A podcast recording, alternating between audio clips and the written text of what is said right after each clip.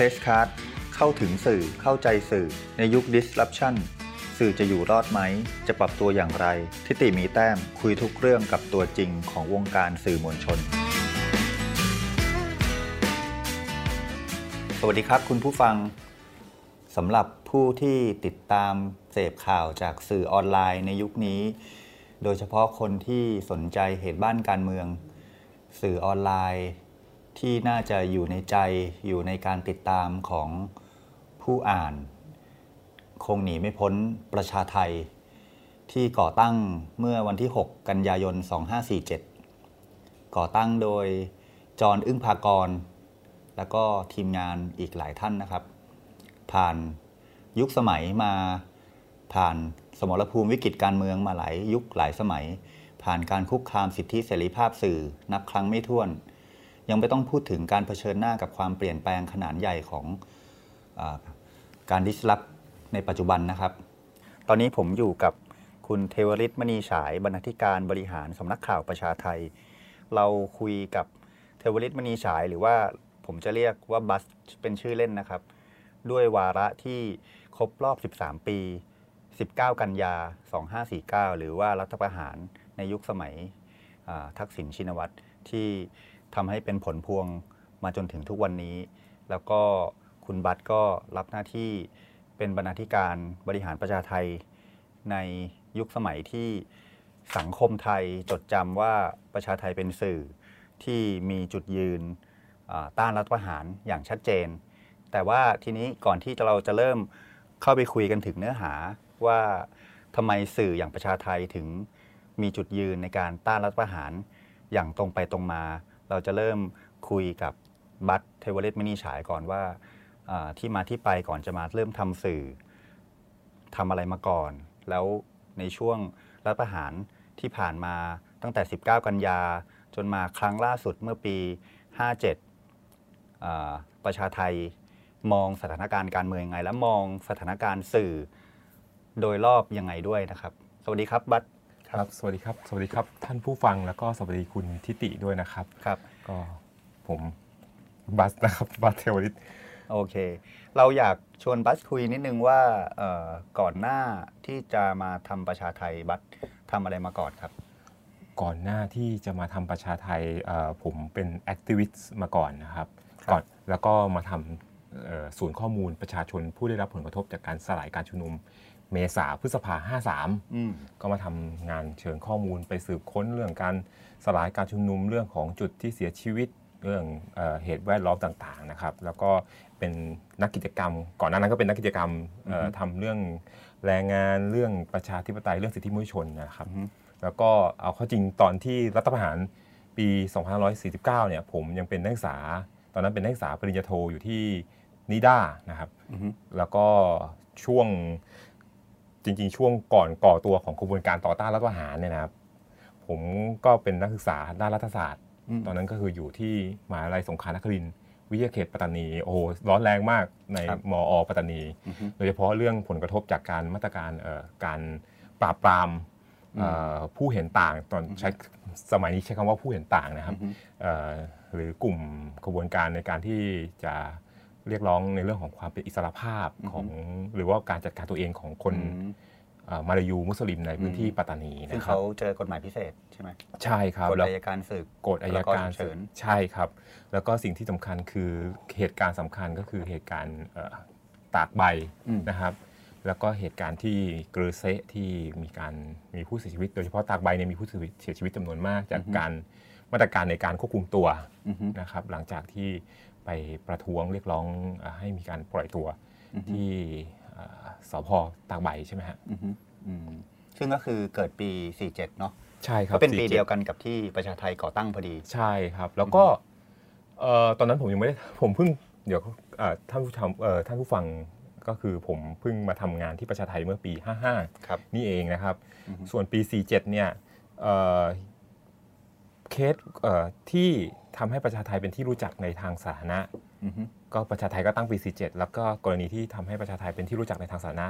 ก็คือกรณีนำเสนอเหตุการณ์ตากใบอืมซึ่งก่อนหน้านั้นก็จะเสนอผ่านสื่อหลักใช่ไหมอืฮะมแต่ว่าเนื่องจากที่ประชาไทยมีนักข่าวในพื้นที่อือฮึก็นำเสนอภาพอีกอีกแบบหนึ่งเรื่องของกระบวนการในการควบคุมตัวที่ไม่ชอบทอืมำต่างๆทำให้เป็นที่รู้จักแล้วก็อือฮึเป็นเป้าอืมสายตามากแล้วก็ กระทบกระเทือนต่อรัฐบาลขณะนั้น คือรัฐบาลของพันตำรวจโทดรศักดิ์สินธินวัตรอืมขณะนั้นด้วยก็คือนะรับก่อนรัฐประหารอีกเนาะที่ประชาชนก่อนรัฐประหารถูไฮไลท์จากเจ้าหน้าที่รัฐใช่ครับอืมแล้วก็แน่นอนว่าด้วยการที่ประชาไทยจับประเด็นเรื่องสิทธิมนุษยชนอืมมาเอ่อสงครามยาเสพติดอะไรต่างๆนานาเนี่ยก็ครับก็ประชาไทยก็นำเสนอในมุมมองเรื่องของสิมาตรการเรื่องของการปกป้องสิทธิมนุษยชนของอือฮึผู้อาจจะต้องสงสัยอือฮึเอ่อแต่ว่ากลายเป็นถูกอ่าผลพวงจาก สงครามยาเสพติดในยุครัฐบาลทักษิณขณะนั้นอือฮึก็อาจจะถูกเพ่งเล็งว่าเป็นสื่อที่โจมตีทักษิณด้วยซ้ำไปอืมนะครับ ทีนี้อ่าบัตบอกว่าเริ่มมาทำงานประชาไทยเต็มตัวปี 55 เนาะครับ แล้วก็ก่อนนั้นนะเป็นแอคทิวิสต์เนี่ยอะไรทำให้ตัดสินใจย้ายตัวเองจากการทำกิจกรรมทางการเมืองรณรงค์ทางการเมืองมาเป็นสื่อเต็มตัวครับอืมตอนช่วงที่ผมทำ เอ่อเป็นนักกิจกรรมเนี่ยครับผมก็เป็นนักข่าวพลเมืองด้วย แล้วก็อืมคือจะเรียกว่าเอ่อเขียนตอนนั้นก็คือทำทุกทำแทบทุกอย่างนะครับ คือเขียนแถลงการณ์ด้วย เขียนจดหมายด้วย แล้วก็ action ด้วยอืมแล้วก็เสร็จแล้วก็เขียนข่าวส่งอืมซึ่งส่วนใหญ่กิจกรรมเนี่ยก็เขียนข่าวส่งประชาไทถึงจะลง มันเป็นอือฮึข่าวประเด็นแรงงานอืมแรงแรงงานประท้วงค่าแรงแรงงาน ชุมนุมเรียกร้องเอ่อตต่อรองเจรจาต่อรองในโรงงานเงี้ยมันอืมถ้าเป็นที่อื่นเขาก็ไม่สนใจเขาก็มองเป็นเรื่องเออก็เป็นเรื่องภายในโรงงานไม่ไม่เป็นสนใจเราก็พยายามเขียน เพื่อให้เห็นว่ามันมันเป็นเรื่องที่มันเป็นเรื่องการต่อสู้ในโรงงานโรงงานหนึ่งเนี่ยมันอือฮึมันมีผลต่อการยกระดับในภาพรวมอย่างไรบ้างอะไรเงี้ยก็พยายามโยงให้เห็นอืมแล้วก็มีประชาไทยเนี่ยที่ลงแล้วก็ประชาไทยก็เอ่อ มีกระบวนการในการอบรมนักข่าวเรื่อยๆ ผมก็เข้ามาสู่กระบวนการในการอบรมใช่ไหมครับอือฮึนอกจากนั้นก็จะมีเขียนบทความมาลงประชาไทยบ้าง แล้วก็จนกระทั่งถึงเหตุการณ์สลายการชุมนุมเมษาพฤษภาอือฮึ53หลังจากนั้นก็มีการตั้งศูนย์ข้อมูลมา ซึ่งไอเดียในการตั้งศูนย์ข้อมูลก็เพื่อที่จะเอ่อรวบรวมข้อมูลไม่งั้นสถานการณ์มันก็จะคลี่คลายไปหลักถงหลักฐานอะไรมันก็จะกระจัดกระจายในไปสมัยรัฐบาลอภิสิทธิ์เวชชใช่ชีวะครับปี 2553อือฮึ ก็มีการตั้งศูนย์ข้อมูล แล้วผมก็ไปทำหน้าที่ในการเป็นเจ้าหน้าที่ฝ่ายข้อมูลอือฮึเก็บข้อมูลอะไรต่างๆเนี่ยผมก็คิดว่างานข้อมูลงานสื่อสารงานรณรงค์งานเผยแพร่เนี่ยมันสำคัญอือฮึต่อสาธารณะ โดยเฉพาะประเด็นที่อาจจะยุคนั้นอาจจะไม่มีใครสนใจอือฮึนะครับเรื่องเรื่องของคนผู้ชุมนุมที่ถูกล้อมปราบช่วงนั้นก็มีเอ่อผู้ที่ตรงข้ามของผู้ชุมนุมก็พยายามที่จะไปแคมเปญเรื่องอื่น เช่นการ Big Killing Day หรือว่าการไว้อะไรต่อตึกอะไรเงี้ยมันก็มีการต่อสู้ในเชิงการให้คุณค่าว่าชีวิตคนกับชีวิตของเออตึกหรือชีวิตของเออวิถีชีวิตของกรุงเทพที่เสียสูญเสียไปอะไรเงี้ยมันอะไรมันให้น้ำหนักว่าการการใช้การสื่อสารเนี่ยอืมก็เป็นส่วนหนึ่ง แล้วก็การตอบโต้ในแง่ของการให้ข้อมูลอีกอีกด้านหนึ่งที่นอกจากตอนนั้นคือสอชใช่ไหมฮะอือฮึที่ภายใต้การนำของรัฐบาลอภิสิทธิ์เนี่ยก็อืมค่อนข้างจะคุมสื่อหลักได้อย่างอืม ค่อนข้างเบ็ดเสร็จนะครับอืมก็ในการนำเสนอข้อมูลข่าวสารไม่ว่าจะเป็นชายชุดดำหรือปฏิบัติการ 10 เมษา53 หรือว่าพฤษภา53เนี่ยค่อนข้างจะเบ็ดเสร็จ การที่มีสื่อเอาข้อมูลมาท้าทายเนี่ยก็ต้องทำงานอย่างหนักในการที่จะอืมรวบรวมข้อมูลในการนำเสนอ ผมก็เลยเอ่อมาทำงานตรงนี้แล้วก็คิดว่างานสื่อมันสำคัญ แต่ว่าแต่ว่าในในทางเอ่อคนงานเนี่ยบางบางปัจจุบันมันมีเรื่องของการเออคนงานเนี่ยต้องสื่อสารมากให้มากๆปัจจุบันหลายที่ก็มีเพจอืมสาภาพแรงงานก็พยายามเขียนข่าวเขียนอะไรอืมลง แต่จริง ๆ แล้วผมคิดว่าประเด็นหลักเนี่ยก็คือควรจะคอนวินหรือหรือโน้มน้าวให้กับนักข่าวเนี่ยเอ่อมาทำเรื่องตัวเองมากกว่า เพราะว่าสุดท้ายมันมันมันจะมีปัญหาอือฮึเรื่องเอ่อกลายเป็นว่างานของสาภาพแรงงานก็คนงานที่จะต้องสู้เรื่องค่าแรงเนี่ยก็จะเพิ่มต้องทำงานสื่อสารอีกอืมและก็ต้องเออ มาทำเพจอีกสุดท้ายอืมเพจมันก็จะวนลูปอยู่อืมหลาย ๆ ที่ก็จะยอดยอดผู้ติดตามก็จะอยู่อยู่แค่เฉพาะคนที่เป็นแฟนเพจอืมใช่ไหมฮะมันเกิด Echo Chamber อะไรเงี้ยครับอืมดังนั้นการเข้ามาทำในพื้นที่ข่าวที่มันมีวาไรตี้มากกว่า มันมีความหลากหลายมากกว่าในหลากหลายประเด็นใช่ไหมอย่างประชาไทยเนี่ยผมคิดว่า เออเนี่ยแหละเป็นอืมเป็นเป็นสิ่งที่เป็นสิ่งที่เราใฝ่ฝันเราต้องการอะไรเงี้ยก็เลยอืมเข้ามาทำอืมที่นี่ก็เหมือนกับว่าเรา ได้เรือลำที่มันใหญ่มากเดินอืมเครื่องใหญ่มากกว่าอืมที่เราจะไปทำสื่อมามาส่งที่นี่อย่างเดียว หรือว่าอือฮึไปเปิดสำนักข่าวหรือว่าเปิดเพจอืมตัวเอง แล้วทำไปมันอาจจะไม่ไม่ได้ข้ามอืมไม่ได้ข้ามประเด็น ไม่ได้ข้ามพื้นที่ไม่ได้ข้ามชุมชนอือฮึประมาณเนี้ยก็เลยอืมเข้ามาในปีอืมคุณผู้ฟังครับเมื่อกี้เราจั่วหัว นิดนึงว่าเราจะคุยกันถึงเรื่องอาวาระว่าทำไมประชาไทยถึงเป็นสื่อที่มีจุดยืนไม่เอารัฐประหาร แต่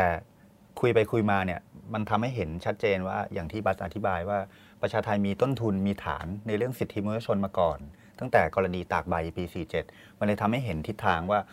มันจึงไม่น่าจะแปลกใจว่า ถ้าสื่อที่เอ่อชูธงสนับสนุนเรื่องสิทธิมนุษยชน ก็ไม่น่าจะไปสนับสนุนรัฐประหารเนาะอืมทีนี้พอกลับมาที่ตัวบัสเอง พอหลังจากเอ่อศูนย์ข้อมูลสลายการชุมนุมอ่า ปี 53 มันเริ่มแผ่วไปหมายถึงว่าคือเสร็จอ่อมีโปรเจกต์เสร็จอ่โครงการเสจโปไปเจต์อ่าแผ่วไปในแง่ว่าเออรัฐบาลมันก็เอ่ออภิสิทธิ์ก็เปลี่ยนมาเป็นครับรัฐรัฐบาลยิ่งรักษณ์เนาะอืมแล้วศาลอ่าไต่สวนการตายก็ชี้มูลหลาย ๆ คดีครับใช่ไหมบัตรก็มาต่อที่ประชาไทยอืมเต็มตัวใช่ครับปี 55 ตอนที่บัสเข้ามาเนี่ยเอ่อจาก activist เนี่ยพอก้าวเข้ามาเป็นสื่อเต็มตัวเนี่ยรู้สึกว่ามันมันทำงาน ลำบากขึ้นหรือยากขึ้นหรือสนุกขึ้นหรือมันมันต่างไปจาก activist เต็มตัวยังไงก่อนหน้านั้นไหมครับ โอ้ช่วงปี 55 นี่เป็นโจทย์ที่ท้าทายมากอืมคือมันเอ่อมีนามิถุนานะครับ ต้นมิถุนาก็เป็นช่วงที่คณะกรรมอ่าคณะรณรงค์แก้ไขมาตรา112อ่าหรือกฎหมายหมิ่นพระหมิ่นประมาทพระพระมหากษัตริย์อืมและราชวงศ์นะครับ แล้วอืมแล้วก็เอ่อรัชทายาทรัชทายาทนะครับอืมเอ่อ ซึ่งมันน่าจะลามมาจากปี 53 เนาะใช่ครับ ประเด็นนี้อืมจริงๆก็คืออาจจะเริ่มตั้งแต่ปีอืม49 ที่มันเป็นปะทุขึ้นมาเป็นอ่าจุดจุดศูนย์รวมหรือครับจุดจุดหนึ่งที่เป็นของอืมเงื่อนไขของความขัดแย้งอืมนะครับ การเสนอแก้ไขมาตรา112โดยคณะคอรก112เนี่ยครับก็ยื่นสภา ตอนนั้นพอยื่นสภาเสร็จปุ๊บ เป็นจังหวะที่ จริงๆผมก็ไปทำงานรณอยู่ในอืมคณะรณรงค์ตรงนั้นด้วยเป็นครับเป็นฝ่ายอืมรณรงค์นะครับอือฮึอย่างแบบเป็นอาสาสมัครนะฮะอือฮึหลังจากนั้นเสร็จปุ๊บก็ยื่นปุ๊บเราก็คิดว่าเป็นหน้าที่ของสภาแล้วอืมเราก็เราก็ออกมาทำออกมาทำแล้วก็พอดีเอ่อประชาไทยก็เอ่อมีความต้องการนักข่าวเราก็มาสมัครอืมเข้าไปนะครับอือฮึก็ผมคิดว่าโจทย์ช่วงนั้นเป็นเพดาน ถ้าผู้เรียกว่าเพดานเนี่ยเอ่อน่าจะเป็นเพดานที่ค่อนข้าง สูงเลยทีเดียวในการวิพากษ์วิจารณ์ในเชิงตัวระบบในเชิงการเมืองต่างๆนะครับ ทีนี้พอเห็นว่าบัตรเข้ามาในช่วงที่เพดานในการใช้สิทธิเสรีภาพทางการเมืองมันมันสูงเนาะแต่ว่ามันก็คือลามปะทุมาจากรัฐประหาร 49นี่แหละเนาะทีนี้เราก็เข้าประเด็นตรงนี้กันเลยว่าทำไมเอ่อการประกาศชัดเจนของ ประชาไทยว่าไม่เอารัฐประหารหรือว่ารัฐประหารมันมีปัญหาเนี่ย มันถึงมันถึงทำได้โดยโดยจิตวิญญาณ มันมันมันไม่รู้สึกว่าต้องตะขิดตะขวงใจอะไรสักหน่อยเหรอว่า การที่สื่ออยู่ดีๆ จะประกาศไม่เอารัฐประหารมันมันอาจจะทำไม่ได้ในสังคมไทยหรือเปล่า ถ้าถ้าถ้ามองมาจากสื่ออื่น ๆ ที่เขาอาจจะเลือกวางตัวอืมไม่ ไม่เป็นคู่ขัดแย้งโดยตรงของรัฐอะไรเงี้ยแต่ว่าทำไมประชาไทยถึงถึงเลือกที่จะบอกเออคนรับสื่อคนรับสารว่าประชาไทยเนี่ยก็ก็ไม่เอารัฐประหารด้วยอืมตอนนั้นประชาไทยทำอะไรบ้าง ถ้าเราย้อนเวลากลับไปในช่วงเอ่อ19 กันยาใช่ครับ2549อืมก็เอ่อผมตอนนั้นผมผมไม่ได้อยู่ ผมไม่ได้ในฐานะผู้ผลิตสื่อในประชาไทย แต่ว่าผมเป็นผู้เสพ ประชาไทยนะครับ แต่ว่าผมก็เลยถามประเด็นนี้ในในเรื่องของว่าเอ๊ะทำไมประชาไทยถึงมีกระบวนการในการตัดสินใจยังไงที่จะเอ่อประกาศจุดยืนว่าไม่เอารัฐประหารปี 49 ผมก็เลยไปถามผู้เฒ่าผู้แก่อือฮึนะในประชาไทยคุณมุทิตาเชื้อช่างนะครับครับก็เอ่อจริงๆ คุณมุทิตาเนี่ยจบมาปุ๊บปี 57 เนี่ยเอ้ยปี5ปี4 47เนี่ยก็ครับมาทำประชาไทยเลย แล้วก็มาอืมคือเรียกว่าเป็นอืม คนที่เป็นรุ่นก่อตั้งประชาไทยอืมคุณมุทิตาเนี่ยเล่าไว้ปรากฏการณ์น่าสนใจมาก คือครับจริงๆแล้วประชาไทก่อนหน้านั้นอย่างที่เล่าไปก่อนหน้านี้คือออืมเออทำงานตรวจสอบทักษิณแบบอย่างโดยเฉพาะเรื่องการละเมิดสิทธิ์นะครับอืมแล้วอืมปรากฏว่าไปชูธงคือสนธิลิ้มทองกุลใช่ไหมฮะอืม แกนนำพันธมิตรเออคือตอนนั้นอะมีกระแสต่อต้านแต่ยังไม่มีการ action อะไรที่แรกปี 47 ใช่ไหมฮะอือฮึพอ48 เริ่มละเริ่มมีเมืองไทยรายสัปดาห์นี่จะพาผู้ผู้ผู้ฟังย้อนกลับไปอืมเมื่อ 13 ปีที่แล้วนะครับ อืม ก็มีรายการเมืองไทยรายสัปดาห์ทักษิณเอ้ยเอ่อสนธิลิมทองกุลก็จัดใช่ไหมฮะ อือฮึ ก็วิพากษ์วิจารณ์แล้วก็เริ่มเซตเป็นขบวนการขึ้นมาใช่ไหมฮะอือฮึแต่ว่าก็ตอนแรกก็ชุมนุมเรียกร้องให้ทักษิณออกอะไรอย่างเงี้ยยุบสภานะครับ อือฮึ แต่ทีนี้พอไปพอมามาก็มีการชูธงอืมกระบวนการพันธมิตรประชาชนเพื่อประชาธิปไตยก็ชูธงมาตราเจ็ดนะฮะอืมเอ่อหลายคนในในกลุ่ม activist ที่ที่เข้าไปร่วมภาคประชาสังคม ประชาไทก็อาจจะเป็นสื่อที่นำเสนออือฮึภาพเอ่อข้อข้อเสนอหรือข้อเรียกร้องของกลุ่มพันธมิตรตอนนั้นเนี่ยอือฮึก็เริ่มอาจจะตั้งข้อข้อสังเกตหรือข้อวิพากษ์วิจารณ์เรื่องของของการเรียกร้องมาตราเจ็ด คือเรียกร้องนายกพระราชทานใช่ไหมฮะอืมก็บางคนก็เริ่มเลี้ยวตอนนั้นละอืมอืมแล้วก็เริ่มเอ่อประชาไทยก็เริ่มวิพากษ์วิจารณ์นะครับสิ่งที่ที่พันธมิตรเคลื่อน ไปจนถึงก็ยังให้เสียงของพันธมิตรเองนะครับอืมในการเคลื่อน แต่ว่าพอเอ่อเอ่อในช่วงของรัฐประหารเนี่ย มันก็มี 19 กันยาเกิดรัฐประหารใช่ไหมฮะอือฮึก็มีการคุยกันแชทคุยกันใน MSN อืมคุณมุทิตาเล่าให้ฟัง สมัยนั้น Facebook ยังไม่มี ยังไม่มีครับ เป็น MS MSN ของเออของ Hotmail ใช่ไหมฮะเออเออก็คุยกันแล้วก็ยืที่นแชทเอาไว้จีบสาวกันนะเนอะใช่ครับ เราอาจจะไปใช้ชีพสาวแต่ว่าอืมกรุ๊ปกรุ๊ปนี้เขาเอาไว้คุยอืมเรื่องการเมืองกันนะโอครับเค แล้วก็มีทั้งคุณชูวัตรเลิกสิริสุข แล้วก็คุณจิรนุชเปรมชัยพรที่อือฮึยืนหยัดหนักแน่นนะครับอืมว่าจะต้องแสดงออกซึ่งการต่อต้านรัฐประหาร คือเหมาะเหมาะการมีการเสนอมาตรานายกพระราชทานเนี่ยประชาไทยเองก็ก็เริ่มวิพากษ์วิจารณ์ขบวนการพันธมิตรและก็โดคือนก่อนรับประหารด้วย ใช่ก็โดนกลุ่มเอ่อ NGO กลุ่มภาคประชาสังคมเนี่ยก็อือฮึ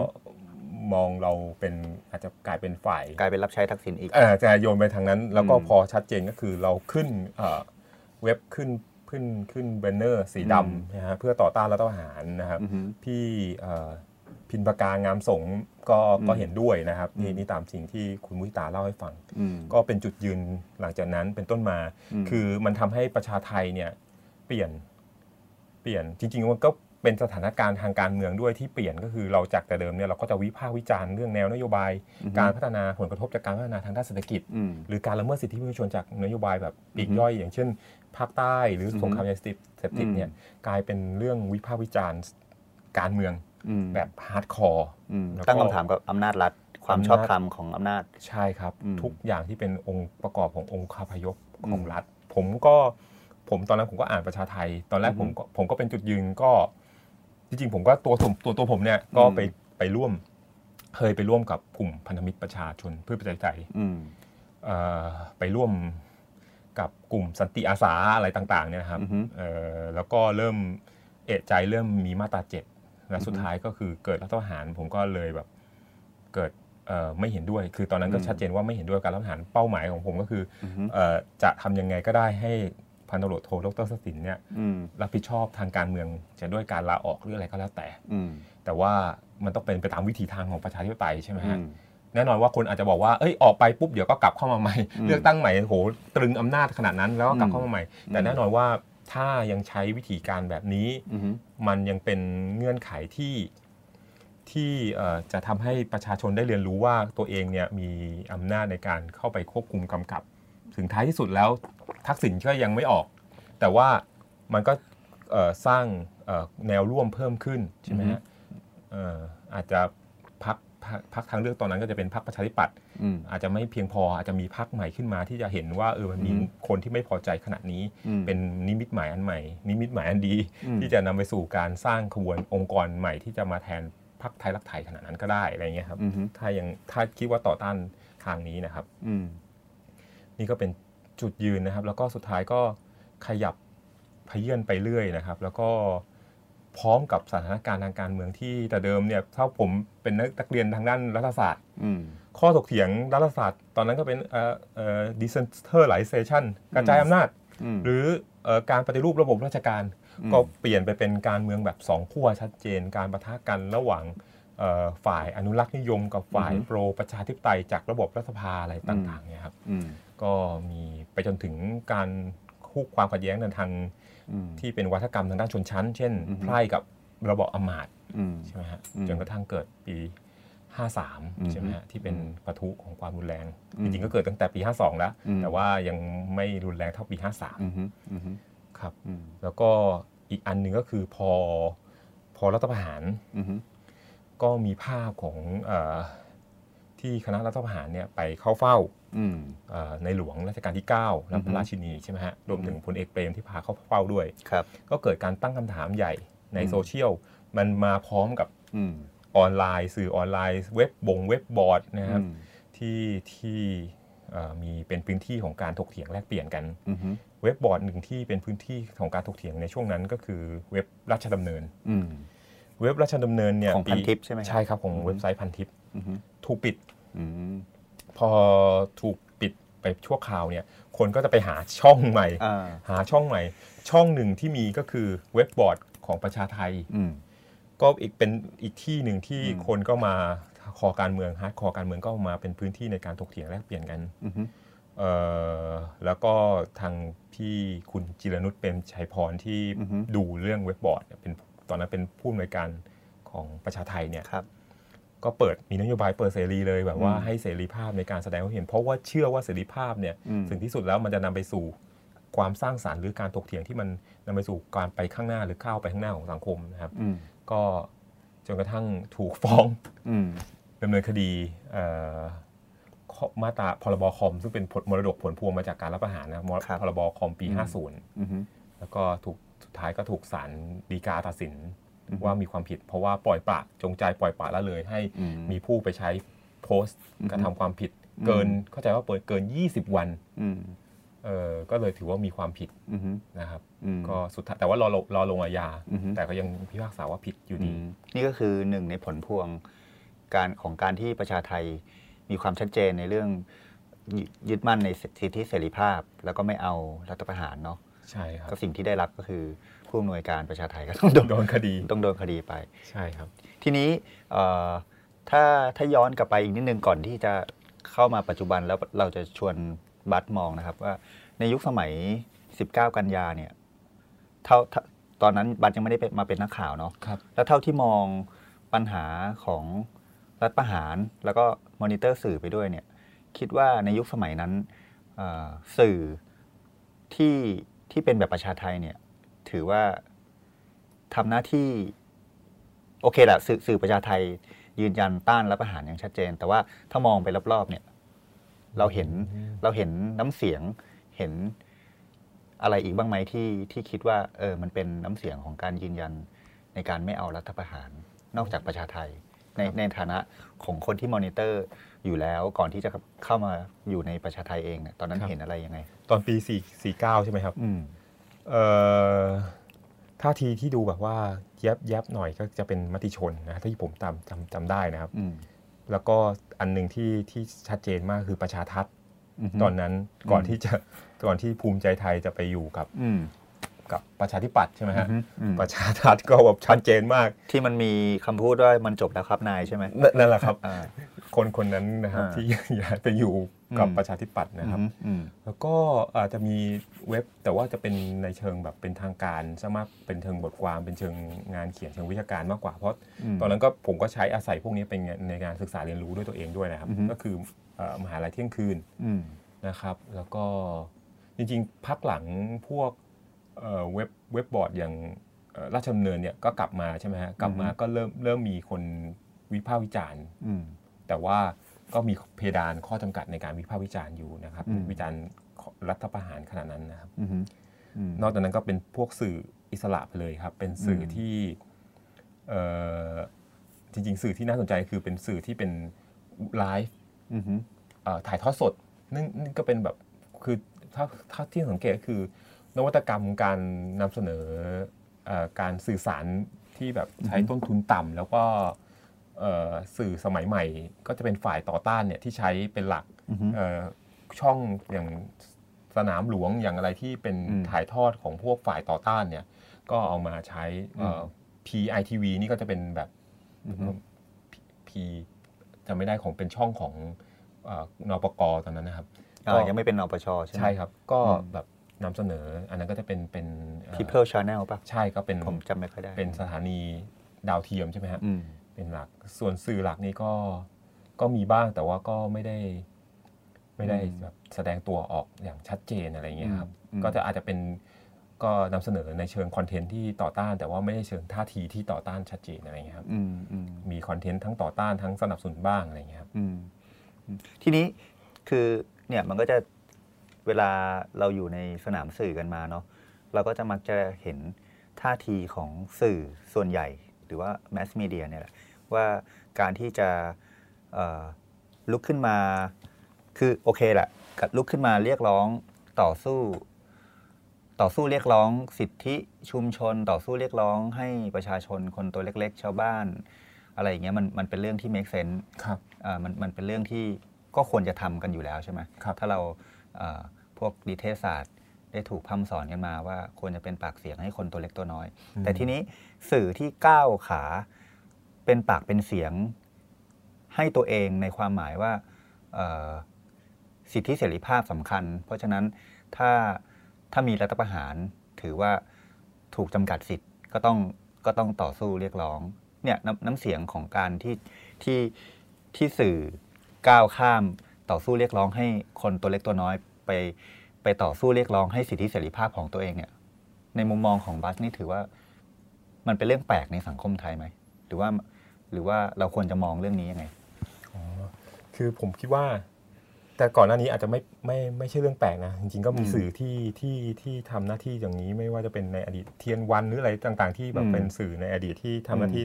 ต่อต้านฝ่ายอำนาจนิยมฝ่ายเผด็จการนะครับอือฮึแต่ผมคิดว่าโจทย์หนึ่งที่สำคัญก็คือ พอมันเป็นสงคราม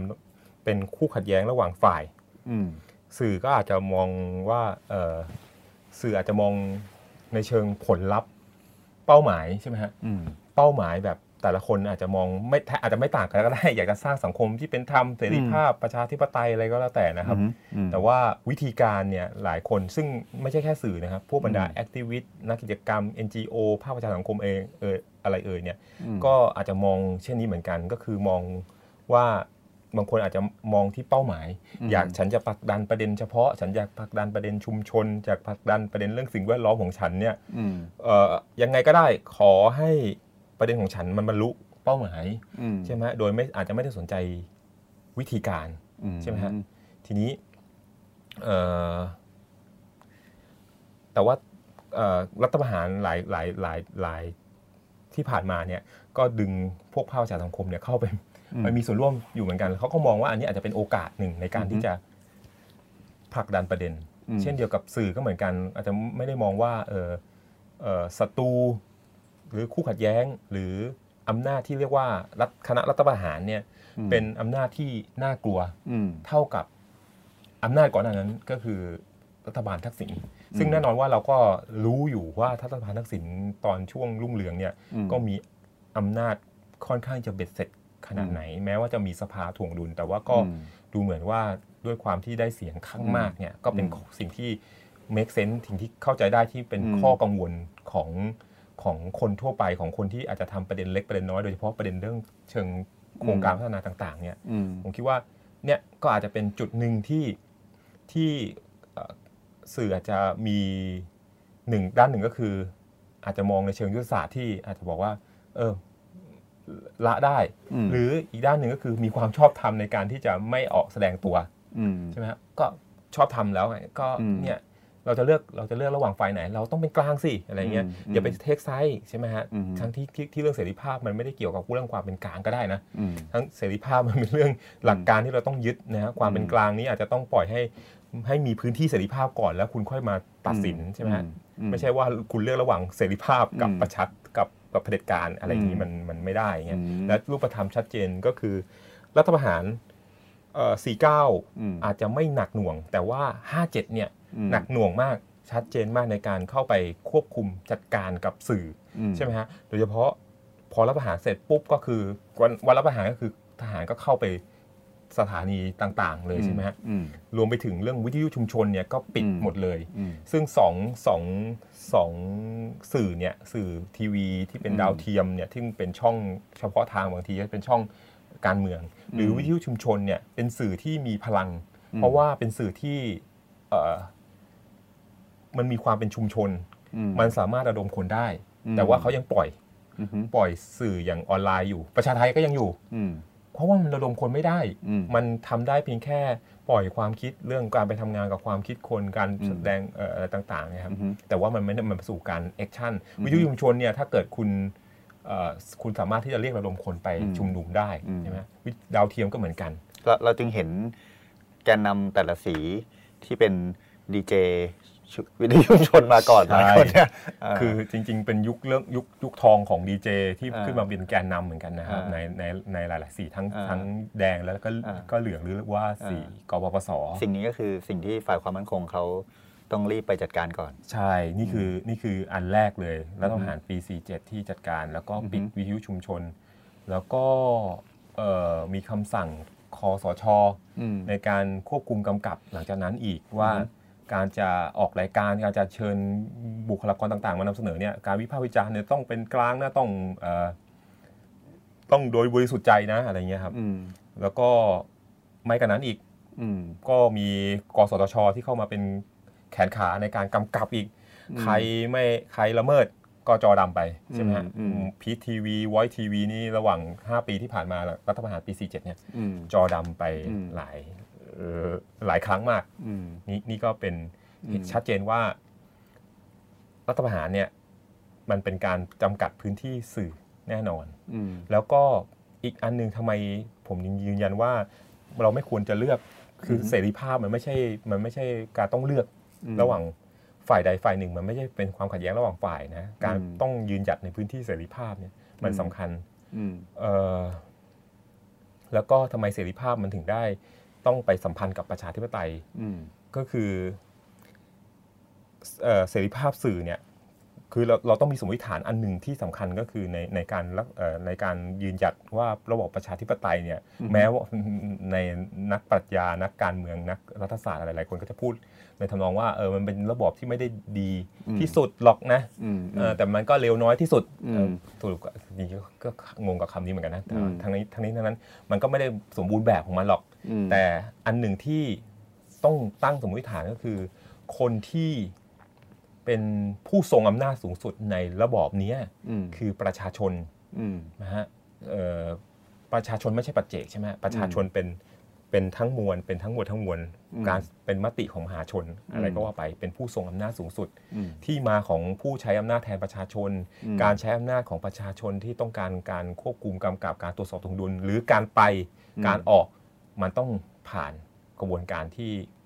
ไม่ไม่ว่าจะประชาชนทำแทนโดยตรงหรือว่าทางอ้อมก็ว่าแล้วแต่ แต่ว่า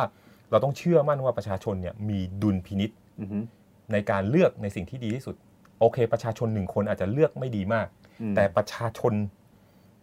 จำนวนมากเนี่ยเป็นมหาชนเนี่ยน่าจะเลือกในสิ่งที่ดี และการที่จะเลือกได้ดีได้อืมประชาชนต้องมีข้อมูลข่าวสารที่ที่เพียงพออมที่โอเค ซึ่ง คนที่ทำหน้าที่ให้ข้อมูลข่าวสารกับประชาชนได้คือสื่ออืมและการที่จะให้ข้อมูลที่ดีได้อืมสื่อต้องมีเสรีภาพอืมใช่ไหมฮะอืม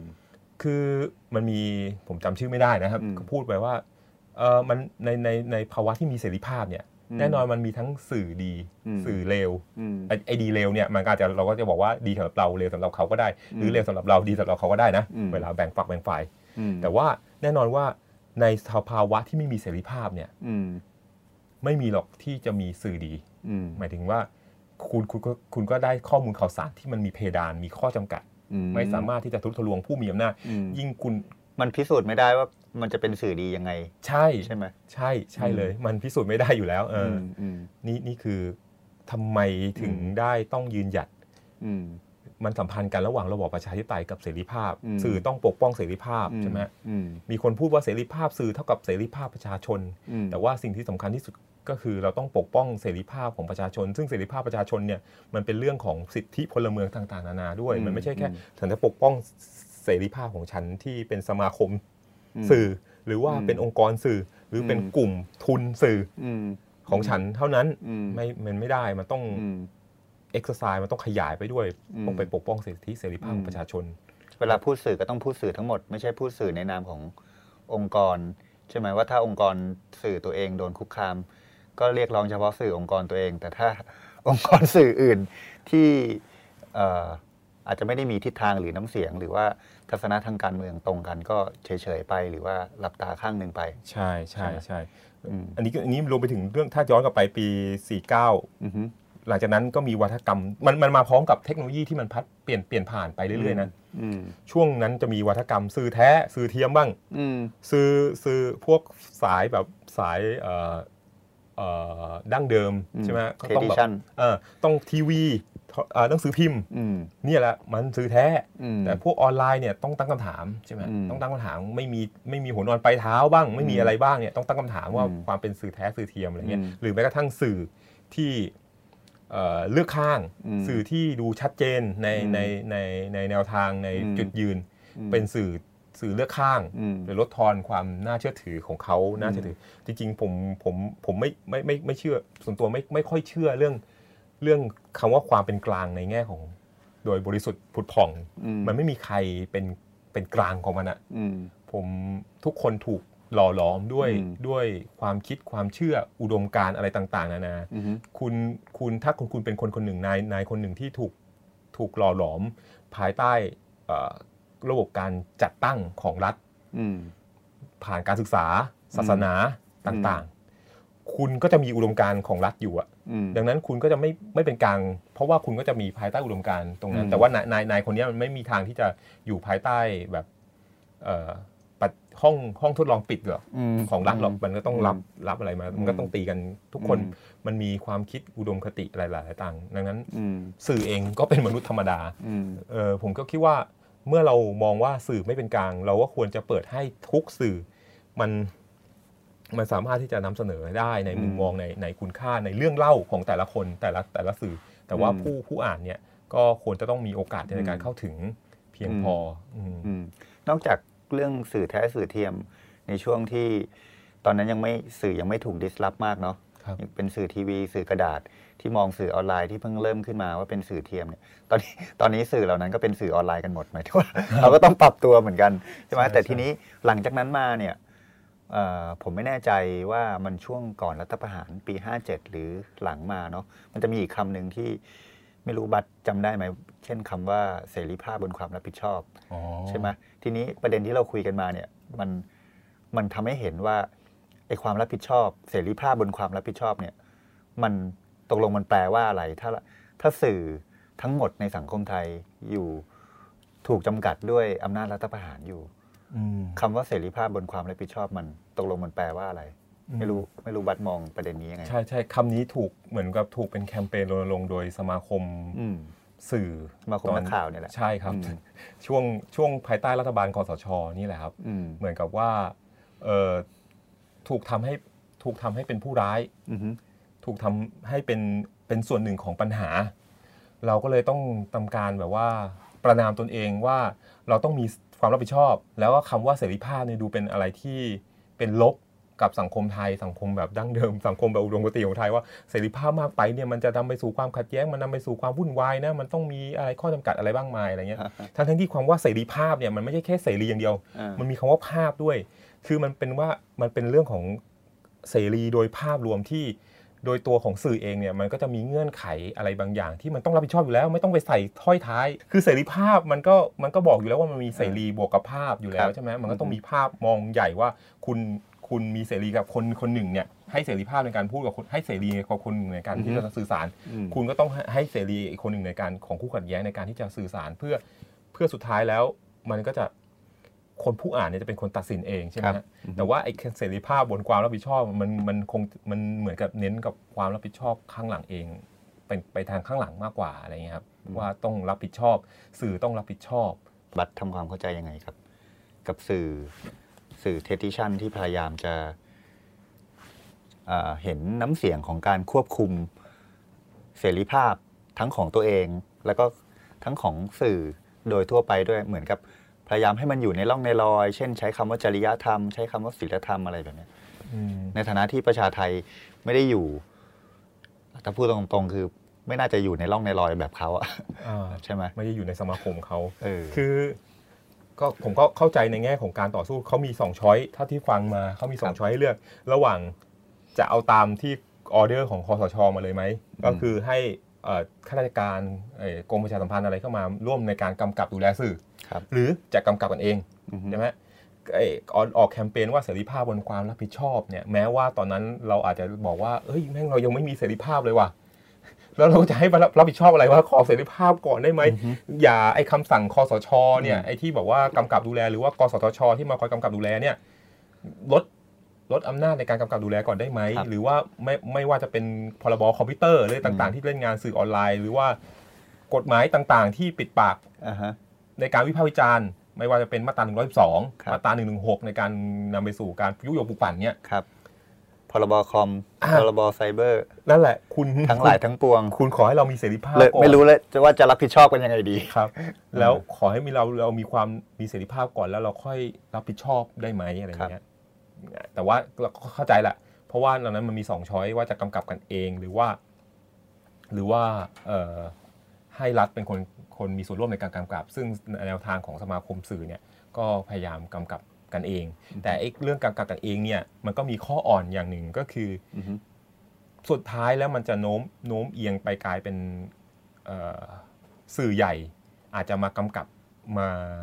กำกับสื่อเล็กที่กำลังจะตั้งไข่หรือกำลังจะเกิดก็ได้ ซึ่งสื่อเล็กเนี่ยมันมีความไม่สมบูรณ์รอบด้านอยู่แล้ว ยังไงมันก็ไม่รอบสมบูรณ์รอบด้าน เพราะว่าด้วยการที่เขายังไม่ได้พิสูจน์มาในสนามใช่นานครับพอใช่ไหมใช่ครับ มันก็เลยมีการโน้มเอียงไปทางสื่อสื่อใหญ่ที่เป็น เป็นเอ่อเจ้าสนามเดิมอยู่แล้ว ซึ่งเจ้าสนามเนี่ยมันไม่ได้เพียงแค่คอนเทนต์ไม่ได้แค่ข้อมูล มันเป็นถึงทุนด้วย อย่าลืมว่าสื่อไม่ได้ไม่ได้เป็นเป็นสิ่งอะไรลอยๆ แต่มันเป็นธุรกิจมันเป็นกลุ่มทุนที่อืมที่มีการเอ่อ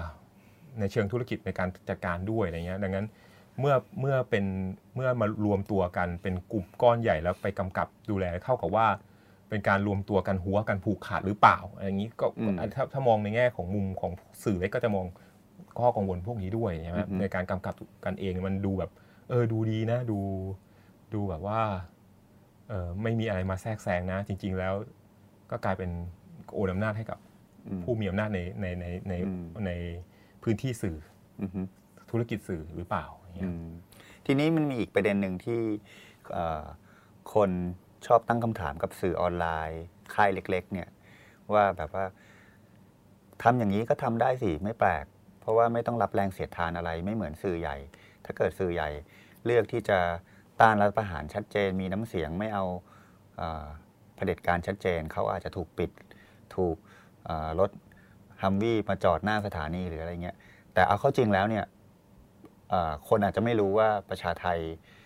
ก็ก็มีแรงเสียดทาน เหมือนกันอย่างเช่น คดีคุณจิรนุชก็ก็โดนอืมพรบคอมใช่ไหมอืมแล้วหลังจากนั้นมีผลกระทบอะไรอีกที่ประชาไทยได้รับอีกไหมครับอืมแต่แต่แต่ประเด็นข้อข้อข้อกังวลของคุณทิติก็ผมก็เป็นอะไรที่เข้าใจได้นะอือฮึคือบางอย่างเนี่ยเอ่อประชาไทยที่สามารถแหลมได้เนี่ย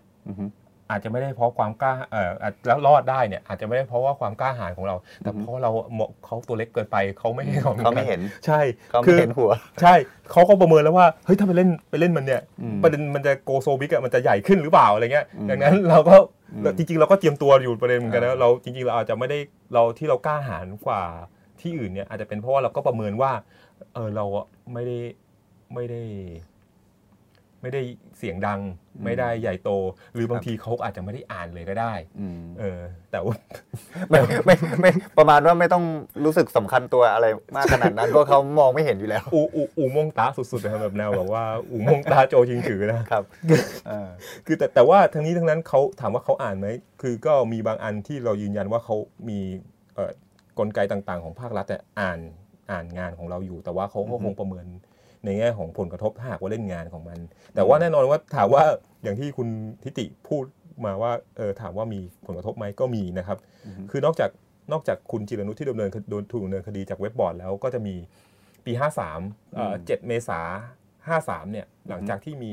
คอรคอสเอ่อประกาศพรกฉุกเฉินช่วงอือฮึสลายการชุมนุมอืมเสื้อแดงนะครับอือฮึมาเลยจ้าเอ่อกระทรวง ICT ก็ปิดเว็บ ประชาไทยเลยอืมซึ่งตอนนั้นประชาไทยอืมก็ใช้วิธีการปิด เอ้า ปิด URL นี้ก็ก็ไปเปิด URL ใหม่ก็จะมีประชาไทย .info ประชาไทย3 .co อะไร co.th อะไรไม่รู้เยอะแยะมากมายเลยอืมวิธีสู้ของประชาไทยตอนนั้นนะครับ ก็แต่สุดท้ายก็เอ่อมีการฟ้องแพ่งเพื่อเรียกค่าชดเชยอือฮึซึ่งสุดท้ายเราก็แพ้ในอือฮึในศาลแพ่งก็คือสุดท้ายเอ่อ ศาลแพ่งก็ยกฟ้องอืมอืมไม่ต้องจ่ายค่าชดเชย เพราะว่ายืนยันว่าข่าวและบทความที่เราเสนอตอนนั้นเนี่ยอืมมันจะนำไปสู่การปลุกให้คนอ๋อลุกเขิมขึ้นมาขึ้นมาแบบว่าเอ่อต่อต้านรัฐบาลขนาดนั้นมากขึ้น แล้วนำไปสู่ความรุนแรงนะคครัรับบเอ่อซึ่งถ้าพูดอย่างนี้นี้แสดงว่าประชาไทยนี่มีคนอ่านขนาดแบบพออ่านปุ๊บแล้วลุกขึ้นไปแบบหัวร้อนแล้วลุกขึ้นไปแบบไปขนาดนั้นเลย อย่างนี้ถ้าเกิด โอเค คือคนอาจจะมองว่าสื่อออนไลน์ไม่ได้มีไม่ได้มีต้นทุนอะไรมากพอที่จะต้องรู้สึกว่าสูญเสียอะไรมาก ถ้าเป็นสมมติว่าถ้าเป็นสื่อทีวีหรือสื่อกระดาษ ถ้าถูกปิดเลยมันมูลค่ามันคงเยอะมากใช่ไหมแต่ประเด็นก็คือว่ามันไม่ใช่เรื่องมันไม่ใช่เรื่องมูลค่าว่าเอ่อพิมพ์ไปกี่ฉบับ ต้องจ่ายพนักงานเงินเดือน กี่แสนล้าน กี่ล้านกี่แสนต่อเดือนอะไรอย่างนี้มันไม่ใช่มันเป็นประเด็นเรื่องว่า เพราะว่า มันเป็นสิทธิเสรีภาพในการนำเสนอใช่ไหมถ้าอืมปิดก็คือคุณปิดเสรีภาพเรา อันนี้คือใช่ต้นทุนที่ประชาไทยเสีย ใช่ใช่ก็คือหนึ่งถ้าก็ปิดก็อีกอย่างอีกอันนึงคือเพดาน ถ้ารู้ว่าเพประชาไทยเล่นถึงเพดานเพดานเพดานขนาดนี้แล้วถูกปิดเนี่ยอือฮึแสดงว่ามันก็จะไปสร้างความกลัวบรรยากาศของความกลัวคนอื่นที่ครับจะมาวิพากษ์วิจารณ์ ซึ่งอือฮึเอ่อการวิพากษ์วิจารณ์นะไม่รู้หรอกหรอกว่ามันจะถูกหรือผิดนะ แต่ว่ามันต้องมีส่วนถูกบ้าง มันต้องมีส่วนที่จะเห็นต่างจาก ผู้มีอำนาจรัฐอยู่แล้วใช่ไหมฮะอือฮึดังนั้นการไปปิดเนี่ยเท่ากับว่าเอ่อเอ่อปิดโอกาสที่จะมีส่วนที่จะคอยถ้าถ้าถ้าเราประเมินผู้ปกครองในแง่ดีนะอือฮึว่าเออคุณก็จะเสียคำแนะนำในแง่ดีไปอะไรเงี้ยครับอืมอืมนอกจากนั้นคือนอกจากกรณีปิดเว็บแล้วก็มีเรื่องเอ่ออ่ามีสองกระทงแล้วมีคุณจิรนุชใช่ครับโดนฟ้องศาลตัดสินแล้ว แล้วก็มีปิดเว็บ แล้วหก็ลังจากนั้นมีอะไรครับ ก็มีหลังรัฐประหารเนี่ยจะโดนเอ่อปิดมันจะมีปิดเว็บเป็นทั้งเว็บกับปิดเว็บเป็น URL อือฮึใช่ไหมฮะหลังรัฐประหารก็มีการเอ่อปิดเป็น URL เช่นเอ่อมีชิ้นหนึ่งที่นักข่าวของเราทำเรื่องว่าเออไปปฏิบัติการอะไรบ้าง หรือไปไปทำพฤติกรรมอะไรบ้างนำไปสู่การถูกดำเนินคดีตามมาตรา112 หรือหมิ่นประมาทกษัตริย์นะครับอือฮึเป็นอินโฟกราฟิกอือฮึก็ถูกปิดและ ถูกเรียกไปกินกาแฟในอือฮึในเอ่อข้างข้างค่ายทหารอือฮึนะครับตอนนั้นอืมหรือแม้กระทั่งมีกรณีที่เอ่อนักข่าวของเราที่ไปทำข่าวเอ่อประชามติที่บ้านโป่งก็คือไปทำข่าวที่มีเอ่อชาวบ้านเนี่ยเปิดศูนย์ปราบโกงตอนนั้นนะครับครับตอนประชามติปี 59 ใช่ไหมฮะครับเอ่อก็ถูกดำเนินคดีข้อหาเอ่อ ฝ่าฝืนพรบประชามติ แต่สุดท้ายศาลยกฟ้องนะเคสนี้นะครับอือฮึแล้วก็เอ่อนอกจากนั้นก็มีข่มขู่ย่อยๆนะครับขู่ฟ้องหมีประมาทบ้างอะไรบ้างพวกสแลปแต่ว่ายังไม่ดำเนินคดีนะครับอือฮึเอ่อไปจนถึงเป็นเป็นพยานในพรบหมิ่นอือฮึอย่างเช่นหมิ่นหมิ่นประมาทศรีวราอะไรเงี้ยเราก็ต้องไปเป็นพยาน ซึ่งจริง ๆ แล้วตามตาม ตามกฎหมายเนี่ยเขาจะเอาผิดเราก็ได้ เพราะว่าเราเป็นเป็นเพราะหมิ่นประมาทโดยการโฆษณาอ๋อแล้วไอ้การโฆษณาเนี่ยมันผ่านเว็บเราก็คือการครับเผยแพร่คำพูดของผู้ที่ถูกฟ้องหมิ่นเนี่ยมาอยู่ในเว็บเราครับนะครับหรือช่วงเลือกตั้งเนี่ยเราก็ไปไปเอาไปไปดูเพจของกองทัพใช่ไหมฮะที่มีโพสต์ Facebook รณรงค์ให้คนไปเลือกพลเอกประยุทธ์อืมเราก็เอามาเผยแพร่แล้วสุดท้ายกองทัพก็ปิดเพจนั้นครับ แล้วก็ขู่ว่าคนที่เผยแพร่อันเนี้ยจะดำเนินคดีแต่สุดท้ายยังไม่ไม่มาอือฮึส่วนตัวผมเองเนี่ยก็อาจจะเป็นโดยตรงอือฮึก็คือหลังรัฐประหารปี 57เนี่ยก็ถูครักบชวนถูกเรียกไปเข้าเข้าค่ายค่ายครับอือฮึอืมก็ไปอยู่ 3 วัน 2 คืนนะครับอืมก็ไปปรับทัศนคติ ตอนนั้นก็ทำประชาไทยแล้ว ใช่ครับทำประชาไทยแล้วอืมก็ไปสอบสวนถูกสอบสวนถูกอะไรเรื่องในอดีตที่ผ่านมาทั้งอืมในส่วนของบทบาทของแอคทิวิสต์และบทบาทของการทำงานสื่ออือฮึเอ่อ หลังจากนั้นก็มีกระบวนการในการติดตามก็จะมาเยี่ยมเป็นเดือนครั้งสุดท้ายที่มาก็คือก่อนเลือกตั้งมกราไปเยี่ยมที่บ้านอืมซึ่งวิธีการของเขาก็คือตอนตอนเรียกไปเนี่ยปี 57 เนี่ยครัเขาบก็ผมถ้าผมไม่เข้าเอ่อวันที่ผมเข้าเข้าไปที่ค่ายทหารที่เขาเรียกเนี่ยก็ไปทหารก็ไปที่บ้านครับใช่ไหมฮะซึ่งมันก็สร้างความกังวล แล้วก็ไปตลอดมาเรื่อยๆมาอือฮึก็สร้างกังวลเพราะว่าที่บ้านต่างจังหวัดเนี่ยก็มีแต่พ่อแม่อะไรเงี้ยครับครับซึ่งมันก็สร้างความกังวลต้นทุนอืม สร้างราคาในการที่เราจะทำอะไรบางอย่างครับ แล้วก็มีการแบบพูดในเชิงติดตลกหรืออะไรบอกว่าผมก็มอนิเตอร์คุณทาง Facebook ตามคุณทาง Facebook อะไรเงี้ยมันทำให้การเสรีภาพในการสื่อสารเราก็รู้ว่าต้องมีคนเห็นอะไรเงี้ยแปลว่าเปลี่ยนไม่ใช่เบนเข็มมาแค่ประชาไทย แต่เบนเข็มมาที่ตัวบุคคลเลยอ่าประมาณนั้นอาจจะเป็นเพราะว่าบาปกรรมที่ผมเคยทำไว้ในอดีตอ่าอันนั้นคือสมัยแอคทีวิสผลกรรมผลกรรมตั้งแต่สมัยแอคทิวิสต์แล้วมันก็มีผลเออครับแล้วก็ ก่อนหน้าก่อนหน้ารัฐประหารปี 5 6 5 7 อะไรเมื่อตอนนั้นผมเป็นนักข่าวสนามครับผมก็พยายามไปนำเสนอข่าวของฝ่าย ตอนนั้นจะเป็นฝ่ายกลุ่มเสื้อหลักสีใช่ไหมครับไม่ว่าจะเป็นชุมนุมประท้วงที่เอ่อหน้าสถานทูตอเมริกาเอ่ยอืมหรือประท้วงรายการตอบโจทย์ ตอนนั้นที่มีสมศักดิ์เจียม หรืออาจารย์สอศิวรักษ์ครับไปพูดเรื่องสถาบันกษัตริย์ครับกลุ่มหมอตุลครับก็ไปประท้วงอืม ผมก็ไปทำข่าวปรากฏว่าอืมเขาก็ใช้วิธีการถ่ายรูป แล้วก็มองหาว่าผมเป็นสปายอืมผมก็ยืนยันเอาบัตรให้ว่าผมเป็นประชาไทยพอบอกเป็นประชาไทยปุ๊บยิ่งหนักเข้าไปใหญ่อะไรเงี้ยอ๋อรู้เป็นคู่ขัดแย้งเนี่ยก็เขาถูกผลักถูกอะไรออกจากที่อืมชุมนุมไปนั่นคืออะไรก่เงี้ยอนปี 57 เนาะใช่ครับก่อนปี 57 แล้วก็อือฮึช่วงชุมนุมกปปสเองเนี่ยเอ่อด้วยความที่ผมไปทำข่าวแล้วก็เอ่อทำแล้วก็โพสต์ลงโซเชียลอย่างเงี้ยก็อาจจะเป็นเพราะว่าอาจจะมี คนคู่ขัดแย้งนะผมโพสต์ในทางสาธารณะอะไรเงี้ยครับมองว่าผมเนี่ยไปเป็น spy ผมก็ไม่ได้แสดงตัวว่าเป็นนักข่าวชัดเจนอย่างเงี้ยในทางอือฮึ Facebook นะครับอืมก็อาจจะมองว่าผมเป็นสปายก็เอาไปแคปไปเสียบประจานว่าเนี่ยถ้าเจอที่ไหนอืมก็ทำร้ายได้เลย เพราะว่าเป็นสปายอะไรถูกเงี้ยล่าแม่มดอีกประมาณนั้นก็เนี่ยอืมก็โดยรวมก็ประมาณนี้ที่ที่น่าจะถูกถูกเอ่ออาจจะด้วยฝ่ายรัฐเองหรือฝ่ายคู่ขัดแย้งทางการเมืองที่ที่มาคุกคามอืม นะครับนอกจากนั้นก็จะเป็นบรรยากาศของความกลัวโดยภาพรวมอืมโดยเฉพาะเอ่อเอ่อปีที่ผ่านมาอือฮึที่มีภาพของกลุ่มผู้ลี้ภัยทางอืมการเมืองตามมาตรา112ครับ ที่ลี้ภัยไปอยู่ประเทศเพื่อนบ้าน แล้วก็อือฮึไปจัดสื่อใต้ดินใช่ไหมฮะอือฮึสื่อวิทยุใต้ดินครับเอ่อมีเนื้อหาวิพากษ์วิจารณ์สถาบันพระมหากษัตริย์เนี่ยอืมแล้วก็สุดท้ายก็ ชุดหนึ่งสามคนนำโดยสุรชัยด่านวัฒนานุสรณ์หรือว่าครับคุณภูชนะ คุณกาสลองเนี่ยครับสองคนหลังเนี่ยพบเป็นศพแล้วยืนยันดีเอแล้วส่วนคุณสุรชัยด่านวัฒนานุสรณ์เนี่ยหรือคุณสุรชัยแท้ด่านเนี่ยก็ยัครังบไม่ทราบว่าไปอยู่ไหนครับหรือแม้กระทั่งกลุ่มของเอ่อลุงสนามหลวงครับเอ่อสยามธีรวุฒิแล้วก็สหายยังบรัดเนี่ยครับก็หายตัวไปอืมก็ยังไม่สามารถยืนยันได้ว่าไปไหนอะไรเงี้ยผมก็อืมบรรยากาศความกลัวพวกเนี้ยมันก็จะ คุขึ้นมา แม้ว่าเขาจะอยู่เป็นสื่อใต้ดิน แต่ว่ามันก็ส่งผลขึ้นมาสู่บนดิน โดยเฉพาะเพดานของของของข้อเออวิพากษ์วิจารณ์ เพราะว่าเพดานของการวิพากษ์วิจารณ์มันมันน้อยในประเทศอะไรเงี้ยสื่อก็ไม่ไม่ได้วิพากษ์วิจารณ์ตรงนี้อืมอืมก็เลยแบบ เราก็เลยอยู่ในบรรยากาศของความกลัวอืมทั้งที่มันเป็นเรื่องใหญ่มากอืมเป็นเรื่องเรียกว่าอะไรนะช้างในห้องมืดอะอืม แต่ว่าเหมือนกับคนมองไม่เห็น หรือว่าถูกทำให้มองไม่เห็น ถูกปิดตาคนอาจจะห้องอาจจะไม่มืดก็ได้นะอือฮึแต่ทุกคนถูกปิดตาก็เลยแบบไม่สามารถที่จะพูดหรือวิพากษ์วิจารณ์ได้ อย่างน้อยภายใต้กรอบของกฎหมายเนี่ยเราก็พยายามที่จะอยู่ในเพดานตรงนั้นให้ได้มากที่สุด รักษาพื้นที่เสรีภาพ และรักษาไม่ใช่แค่พื้นที่รักษาประเด็นด้วยอืมคือไม่ให้ประเด็นเหล่านี้หายไปอืมคือ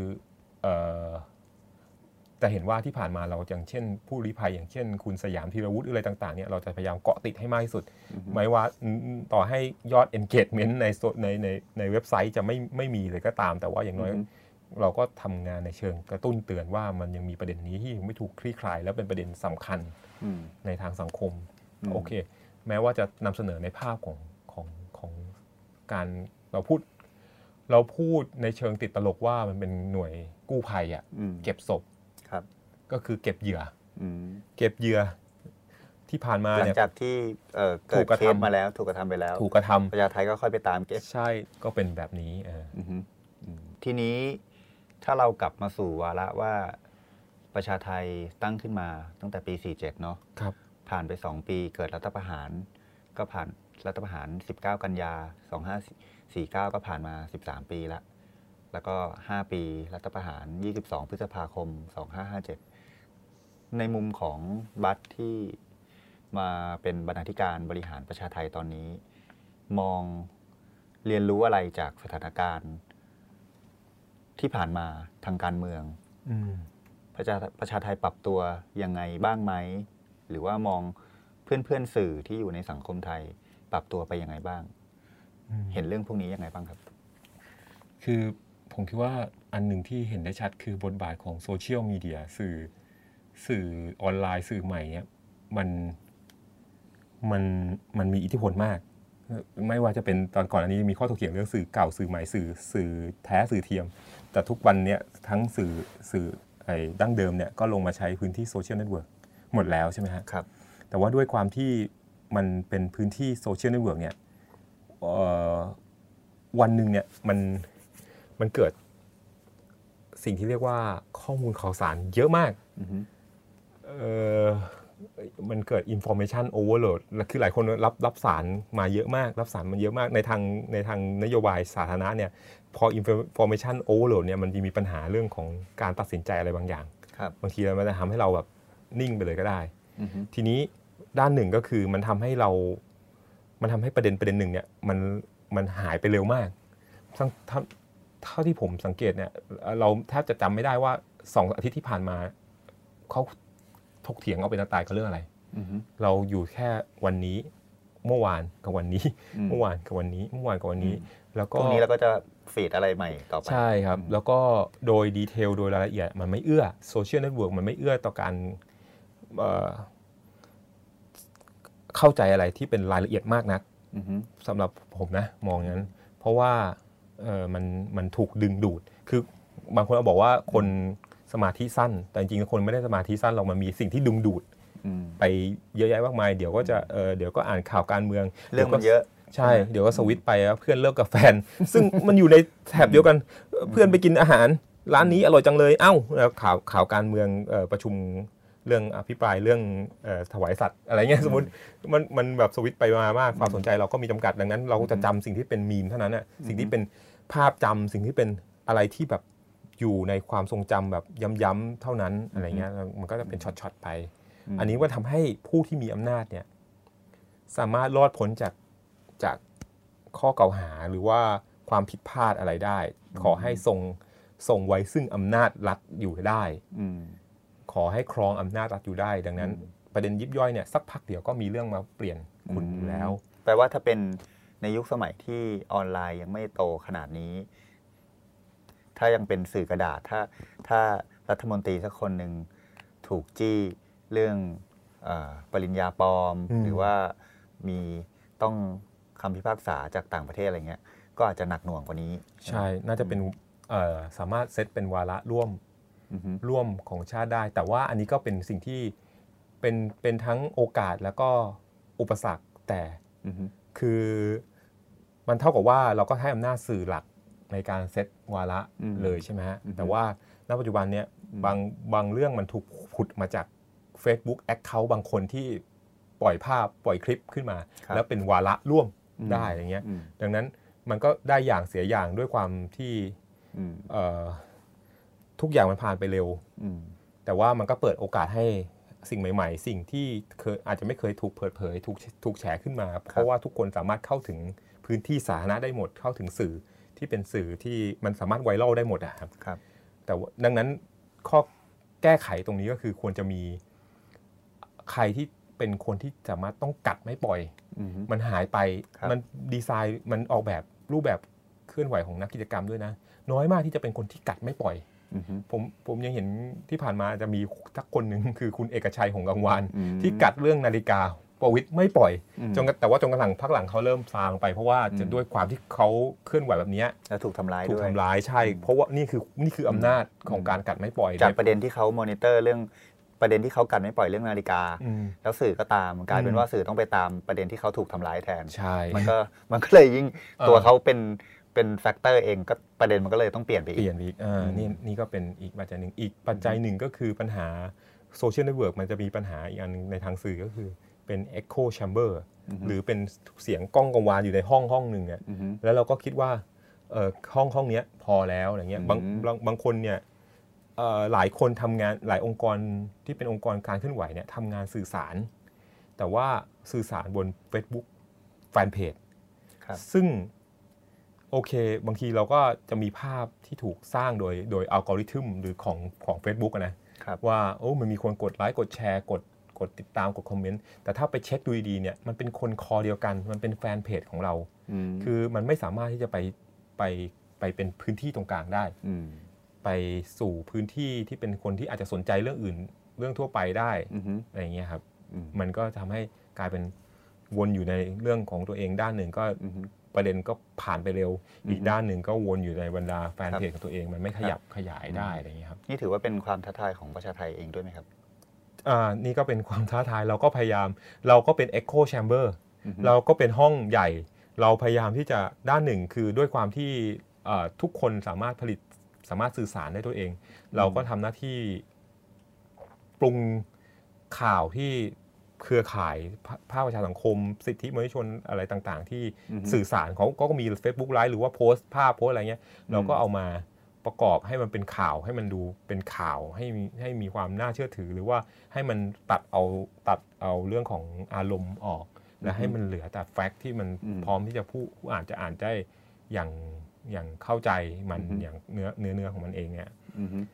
แล้วก็มาอยู่กับเราไม่ว่าจะเป็นเรื่องสิทธิของที่ดินสิทธิชายแดนภาคใต้หรือเรื่องต่างๆ เนี่ยเอามา แต่เราก็เป็นเป็นล่มใหญ่ของคนที่สนใจด้านสิทธิ์เหมือนกันอืม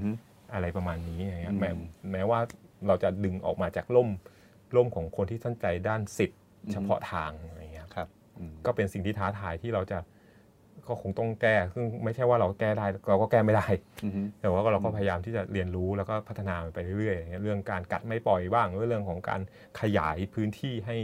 ให้งานมันแมสมากขึ้นงานมันไปสู่สาธารณชนมากขึ้นอะไรอย่างเงี้ยครับอืมซึ่งเอ่อปัจจุบันเนี่ยด้วยความที่ มีสื่อใหม่มากขึ้น มีประเด็นที่คุณแชร์มากขึ้น ซึ่งเป็นผมในฐานะที่ผมเป็นแอคทิวิสต์มาก่อนอันนี้ ผมรู้สึกไม่ได้ไม่ได้ถูกเป็นคู่แข่งเขาไม่ได้เป็นคู่แข่งเลยนะอืมเรามีเพื่อนร่วมขบวนที่จะนำพาส่งผ่านคุณค่าอะไรบางอย่างครับให้กับคนอ่าน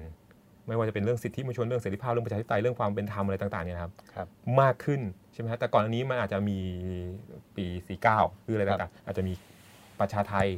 เป็นหลักหรือเป็นส่วนหนึ่งอืม แต่ปัจจุบันนี้มีเยอะมากครับอืมเออคือยอด engagement ยอดการเข้าถึงเว็บเนี่ยอืมหลังปี 49 เนี่ยยอดอาจจะเยอะเยอะกว่าปัจจุบันด้วยซ้ำไปอ๋อ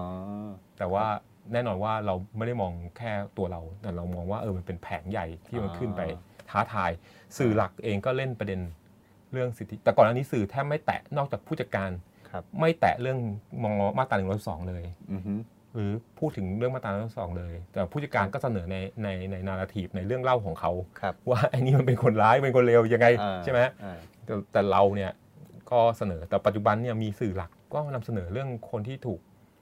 ถูกเรื่องพวกนี้ หรือแม้กระทั่งคุณสุรชัยแท้ด่านที่ถูกอุ้มหาย ก็ยังมีสื่อหลักเสนอ ช่วงแรกนี่สื่อหลักเสนอ เยอะมากเพราะว่ามันเป็นอาชญากรรมสะเทือนขวัญมากใช่ไหมครับคุณภูชนะกับคุณกาสลองครับอืมเนี่ยครับอืม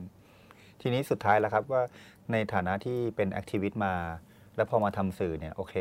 ในในหมวกของการเป็นแอคทิวิตเนี่ยก็คงมันเลี่ยงไม่ได้เนาะที่ที่คงจะมีภาพฝันความหวังว่าอยากเห็นสังคมเป็นยังไง แต่พอมาสวมหมวกสื่อลงไปด้วยเนี่ยบัตบัตรู้สึกว่ามีความหวังหรืออยากเห็นอะไรในในวงการสื่อไทยที่ที่อยากเห็น อยากเห็นการเปลี่ยนแปลงหรืออยากเห็นมันเกิดขึ้น มีมีภาพที่ที่อยากเห็นไหมครับ ก็อย่างที่บอกไปก่อนหน้านี้ก็คืออเวลาเอ่อเราแคมเปญเหมือนสื่อหลักเนี่ยแคมเปญสมาคมเนี่ยแคมเปญเรื่องเสรีภาพสื่อเท่ากับเสรีภาพประชาชนเนี่ยครับก็อยากจะให้ให้แบบเอ่อลุกขึ้นมาแบบว่าเอ่อทำหน้าที่ในทางที่จะปกป้องเสรีภาพประชาชนด้วยอือฮึใช่ไหมฮะโดยเฉพาะ ประชาชนในเสรีภาพสิทธิในทางพลเมืองเนี่ยฮะในช่วงอือฮึโดยเฉพาะช่วงคอสชเนี่ยอืมเอ่อรัฐประหารเนี่ยมันอือฮึหายไปอย่างชัดเจนมากก็คืออมสิทธิในการที่จะเลือกใครจะมาเป็นตัวแทนหรือเลือกชะตาจากชีวิตชะตาอนาคตของตัวเองเนี่ยอืมมันหายไปเราคิดว่าผมคิดว่าเอ่อสื่อเนี่ยมีภาระความรับผิดชอบในการปกป้องเสรีภาพ อย่างน้อยเสรีภาพประชาชนด้วยเสรีภาพตัวเองด้วยนะครับอือฮึสุดท้ายที่สุดแล้วเอ่อ บนบนเวทีของเสรีภาพนั้นน่ะใครจะเลือกฝ่ายไหนเนี่ย อย่างน้อยเราต้องสร้างเวทีนั้นให้ได้อะไรเงี้ยครับให้มันมีเสรีภาพอืมคือสื่อใหญ่สมาคมสื่อต่อไปไม่ต้องเขินที่จะปกป้องสิทธิเสรีภาพพลเมือง คือสามารถประกาศตัวได้ ไม่ต้องเขินด้วยการรักษาความเป็นกลางอะไรแบบที่มักจะอ้างกันที่ผ่านๆมาใช่ไหมใช่ใช่ครับอืมผมก็อย่างนี้บอกก็คือใน เรื่องเสรีภาพมันไม่มีมันไม่มีความเป็นกลางอยู่แล้ว มันอือฮึมันเป็นหลักการร่วมกันที่จะทำให้เราจะเห็นได้ว่าใครอยู่ฝากไหนอืมใช่ไหมในเมื่อเราไม่เห็นเลยว่าใครอยู่ฝากไหน มันจะเกิดเราเลยบอกว่าเราเลือกข้างได้ยังไง เพราะว่าเรายังไม่สร้างเวทีมันขึ้นมาเลยอืมซึ่งเวทีมันต้องเป็นเสรีมันต้องมีเสรีภาพใช่ไหมครับอือฮึอืมโอเคครับ คุณผู้ฟังรายการเพจแคสนี่เราก็อยู่กับบัสเทวริตมณีฉายบรรณาธิการบริหารประชาไทยมาร่วมชั่วโมงแล้วนะครับ ก็ในวาระ 13 ปีรัฐประหาร 19 กันยา เราก็ได้เห็นจิตวิญญาณของประชาไทยทั้งที่มาที่ไป แม้ว่าตอนนั้นบัตรก็ยังยังไม่ได้เริ่มงานเป็นนักข่าวเต็มตัวเนาะแต่ว่าผลพวงจากรัฐประหารที่เราเห็นกันมา แล้วบัตรก็เข้ามาอยู่ในสนาม อยู่ในประชาไทยในช่วงที่ผลพวงของรัฐประหาร 19 กันยามาพอดี มันก็เลยยิ่งทำให้ให้เชื่อมจิ๊กซอว์ภาพใหญ่ได้ว่าเอ่อสังคมไทยอยู่ในอยู่ในภาวะอะไร แล้วก็สื่อมวลชนไทยอยู่ในภาวะอะไรด้วยนะครับ ตอนนี้ก็ขอบคุณคุณบัตมากเพจแคทตอนหน้าจะคุยกับใคร เดี๋ยวต้องรอติดตามครับ ตอนนี้เราลาคุณผู้ฟังไปก่อน แล้วก็ลาคุณบัตไปด้วยครับ สวัสดีครับครับ สวัสดีครับครับ